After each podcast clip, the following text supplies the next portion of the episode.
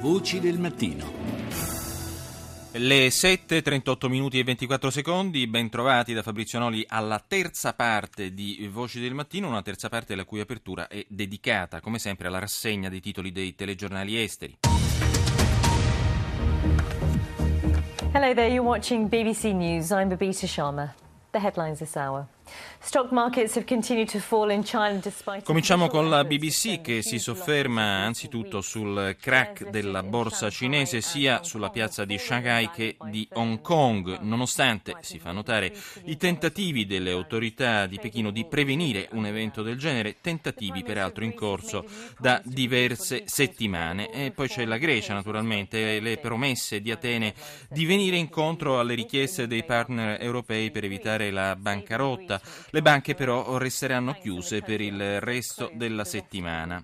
Eh, l'altro titolo, il terzo insomma più importante, è quello relativo al blackout informatico a Wall Street. Secondo le autorità comunque si fa notare che eh, si è trattato di un problema di tipo tecnico, non di un tentativo di eh, hackeraggio.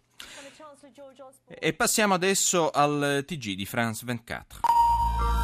Il est 19h à Paris, 20h à Athènes. Bonsoir à tous. Un accord euh, sur la Grèce est à portée de main. C'est ce qu'a déclaré aujourd'hui Manuel Valls à l'Assemblée Il primo ministro Manuel Valls ha dichiarato all'Assemblea nazionale francese che l'accordo con la Grecia è a portata di mano. La Grecia fuori dall'Eurozona, secondo Valls, sarebbe un segnale di impotenza, affermato senza mezzi termini.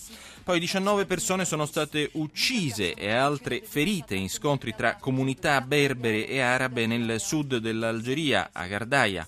Infine Gaza, un anno dopo la guerra, il paese fatica nella ricostruzione. Passiamo adesso al mondo arabo con il TG Al-Mayadin. الظهيرة من الميادين أهلا بكم وإلى عناوينها عراقجي يعلن التوصل إلى إنجاز شبه كامل لنص الاتفاق النووي والملاحق الخمسة المرفقة به L'apertura dedicata al nucleare iraniano, il ministro degli esteri di Teheran, Abad Arakshi, annuncia che l'accordo è ormai quasi concluso. Poi si passa allo Yemen, sono più di 100 i morti nel raid della coalizione a guida saudita sulla base militare di Hadramaut.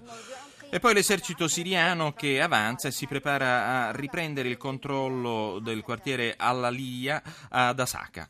Morti e feriti infine in nuovi scontri tra berberi e arabi a Kardaia, nel sud dell'Algeria. Passiamo al TG di Al-Alam.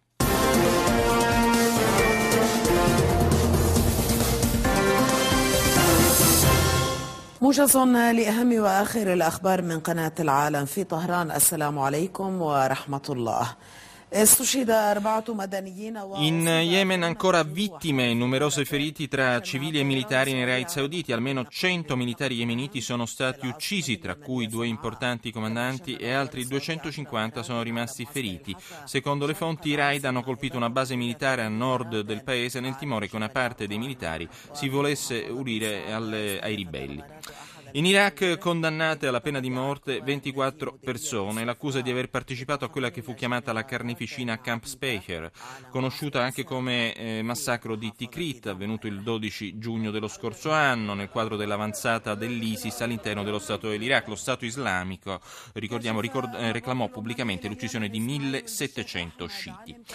E poi la giornata della memoria di Gerusalemme, l'Iran afferma che solo la resistenza e la fermezza possono difendere i diritti dei palestinesi e permettere di liberare le terre occupate. In un comunicato del Ministero degli Esteri si invitano i musulmani e tutti gli uomini liberi del mondo di unirsi appunto alla causa palestinese.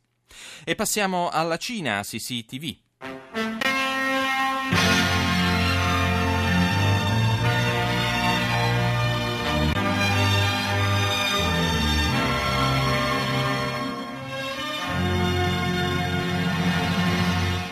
各位观众，晚上好。晚上好。Appunto CCTV, il TG di Stato cinese che dedica l'apertura all'arrivo a Mosca del presidente Xi Jinping per il vertice dei paesi del cosiddetto BRICS, cioè Basile, Brasile, Russia, Cina e Sudafrica. Spazio, ma solo dopo altri titoli, a quelle che vengono definite le perturbazioni borsistiche con i settori finanziari che hanno deciso di prendere misure per assicurare la stabilità finanziaria. Si parla poi anche delle trattative sul nucleare iraniano con lo slittamento della decisione definitiva di un giorno. Infine eh, c'è spazio anche in Cina per la questione greca e al vertice europeo che deciderà su eventuali nuovi aiuti o eh, meno ad Atene. Infine TVE.